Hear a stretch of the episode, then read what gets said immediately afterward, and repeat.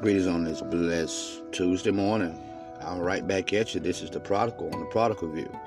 As you already know, I come on here to give you inspiration, to enlighten you on things concerning uh, the way of living, the way of life. Today, my my topic would be on this podcast would be I never meant to, for it shall take you investing in yourself, knowing your anointing, trusting your anointing. Today, I want to talk to you because uh, there was a, a famous president by the name of Abraham Lincoln. Lincoln once made a famous quote where he once said, We once was free, but it has come now like a locking like locking a man up from his past to find out that everything that he plotted that was plotted up towards him uh, to find out that he did not commit the crime but yet had to suffer. Again, I would say that it's like locking a man up from his past to find out that everything that was plotted towards him was not facts and that he did not commit the crime. So he had to suffer those years in confinement to redefine himself from allegations from plots, from things concerning his life story to slow him down from his purpose in life. He had to rediscover who he was, even though his back was against the wall. I'm learning that now that if we're ever going to rise the way that we should rise, as a world, we will have to lift ourselves up from our own bootstraps. We have to pick ourselves up. We have to defeat injustice and racism. We're living in a world of revolutionized people where we are struggling from day to day because we do not know how to go in depth and pull our finances out the root of the ground and make them work for us. We don't know the things that we actually have the rights to, the benefits that we have the right to, uh, be able to become who we are destined to be. I want to focus your attention because we now spend billions of dollars on prisons instead of the basis of genuine concerns. Everywhere that you turn around, there's a different prison being uh, built for society. One of the greatest leaders in the national, the NBA basketball, uh, Mr. Michael Jordan himself, which is an icon, which is, has a lot of money, uh, have people running to the stores and fighting and um, killing one another and doing all different type of things. And here uh, we support in so many ways. Not saying that it's bad to support a man's business, but when you have your own culture, your own kind, building prisons for people, um, it becomes a problem because what it does now it it stereotypes and it also sets us our mindset up for failure that we cannot change. Basically saying, lock them up, throw away the key. And you know what I mean by that. It is a problem. We must address the basic concerns of the world and why we are losing so much. And how is it that the government allow uh, tools to be handed down from the government to military bases to come in on trains, for trains to be broken in, and for kids to get their hand on guns at an early age, not even being able to go to the store and purchase a gun. We are definitely in a time where we need God. There are over 4 million people who are here that are poverty uh, stricken. I want to ask you a question. Don't you see people on welfare? And they don't even have wall to wall carpet. They're walking around on on wooden floors. They're walking around with text coming up out the ground. They're walking around, don't have carpet, but they have wall to wall rats and roaches. Our world has become so rich that we no longer recognize the poor that is starting and staring us down in our very own faces, if I may say that again. Our world has become so rich that we no longer recognize the poor that is staring us down in our face. We walk by them as if they don't need help. We walk by them as if they're not in the bind. We have so much money, we can change so many things, but we're not investing in the poor, even when we're rich. It has become a problem. We often say that we want to help, but we're so stingy to helping our brothers and sisters that we see in need, that don't have the correct finances, that feel like they have no hope. If you'll begin to bless people with hope and encourage them through prayer, encourage them through conversation, give them water to drink, give them food to eat.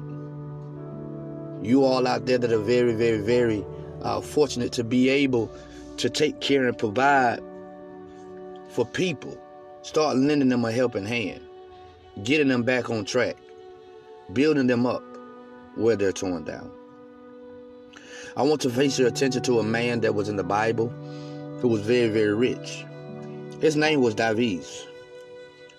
Davies was very rich, but Davies also went to hell. He went to hell for not seeing the poor, for bypassing the poor.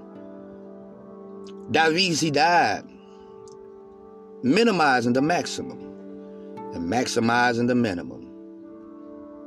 When all he wanted, when all Lazarus, the poor man, wanted was a breadcrumb. Davies had all the things necessary to be able to help Lazarus when all he wanted was breadcrumbs. Davies had everything to bring the bridge together, and yet and still, Davies, he died.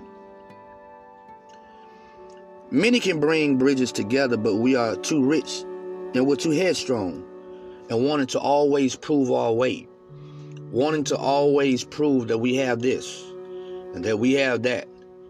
And we live in a wall where we feel like we don't need nobody. But there was a song, a famous song that said, Lean on me. We all need somebody to lean on. You never know when the hard times are going to come in your life. Just because you're up to date and you're very wealthy don't mean that you can't have a great fall. Be careful of the fall that you take because the fall that you take when you're too high, it can cause you a death that you don't want to arrive to. As I begin to travel deeper, we must find the alternative between war and bloodshed. There are a lot of people that believe that war can solve the problem. And if you believe that war can solve the problem, my brothers and my sisters, I quote to you today, you are now sleeping through a revolution. As I begin to travel on down in this and begin to talk to you today on this broadcast, I want you to understand that now what we must come to is that we must put an end to the war that we have been fighting on our own. We have been fighting a war that seems to be unbreakable and bear unbearable. We have been fighting crises. We have been fighting deceitful ways, deception. We have been fighting division. We have been fighting poverty. We have been fighting sicknesses and illness and diseases all over the world. We have been fighting COVID 19. We have been fighting the situations of living off of minimum wage check where we can only buy soap and a couple of zoom zooms and wham whams, as I call them, Roma noodles, Vienna sausages. And it's sad that the world now is rich, but we yet live poor because there is nobody working together. Everybody is out for them own selves. Now, as I'm getting ready to close, Paul states in Romans 7:21, so I find it law that at work, although I desire to do what is right, evil is right there with me. Evil uh, uh, seems to show up when I feel like I'm headed down the right way, when I feel like I'm finally coming out, when I feel like I finally found myself. For I have discovered the principle of life just when I'm on, I'm on my way to thinking I'm headed right. distraction shows up and arrives at my doorstep. Have you ever been at that place? You felt that God was finally delivering you, that you had everything at your feet that you ever wanted. And as soon as you begin to get ahead, here comes distraction at your doorstep. Your relationships hit rock bottom. You no longer have the friends that you thought you once had. You no longer have the respect that you thought people would give to you. People will begin to prostitute your gift. People will begin to pimp your anointing. People will begin to not give you what you're really worth. You will have friends that will talk behind your back to other people that you once dated. It's a shame that we are divided. You have church members jumping, church hopping from church to church all because of their anger towards another church member or possibly their pastor. You have people that are supposed to have like minds, people that are supposed to love God with all of their heart and leaning not to their own understanding, that are now going astray to bring about more confusion in the church. This is a problem because distraction, it will show up. It will arrive at your doorstep. I inevitably do what is wrong. This means that I don't intend to. There are things that we don't intend to do that sometimes we do anyway because we take the risk. We take the risk of trying things. A man takes a lot of risk to provide for his family. Some of the risks that a man takes are not risks that he really, really wants to take. But he knows that he has to be the breadwinner of the house. So he tends to go out and do things that is not right. He don't mean to do them, but he make a sacrifice. If I do this, I know the consequences behind it, but I want to provide for my babies. I am not saying that is right, but what I am saying, that distraction will show up. But it takes you to stand against the distraction, to know who you are. You didn't mean to hurt them. You didn't mean to do the things that you did, but you took a risk because that's all that you know to do. You call it faith. I call it a risk. Faith is knowing. A risk is trying. A lot of us have tried things that have not worked out for us. I want to face your attention to this right here in my closing. I didn't mean to do wrong. I didn't intend to do it. I actually knew the results. But now I'm in a place. I knew the results wouldn't have turned out. I knew they would have turned out the way they did, but I wasn't worried. But now in the place I am resetting, starting over. If I had only knew then what I know now, maybe I would not have failed. But I took a risk. I must now face me. I must become wiser in my decision making all of my decisions, knowing who I am. What I allow myself to intake. If I'm ever going to get ahead, I must realize that there is an assignment that comes with turbulence. There are chapters of my life that I have to face, that I have to equip myself and be prepared to be able to fight in this journey? What will your fight be? How will you fight? Will you fight together? Will you know that it takes you? It takes the God that's in you to overcome the obstacles and the failures of life, the struggles of life, the hardships of life, the misunderstandings of life, the death of life. It takes you to be able to get out of a shell. It takes you to be able to fight off the ground and stop dancing with the devil. It takes you, even though you didn't mean for it to happen, it takes you to hit the reset button. It takes you to look in the mirror. It takes you to focus on yourself. It takes you to identify those things that you don't like about yourself and move forward. When you come to the place where you can look at yourself in the mirror and realize that you have fa- that you have fallen short, that you have problems, you took risks, but you didn't have to take them.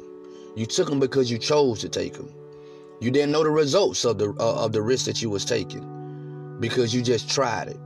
You wasn't concerned about the results at that time. The only thing that you was concerned about was eating and providing for your family. The only thing that you was concerned about was moving forward. But in the in the middle of moving forward, you face distraction. Today I challenge you. Don't become wayward in your life, in your story, in your journey, and where God is taking you. Stay focused, stay rooted, and stay grounded, for it'll take you with the grace of God to make it through. And now I never meant for it to happen.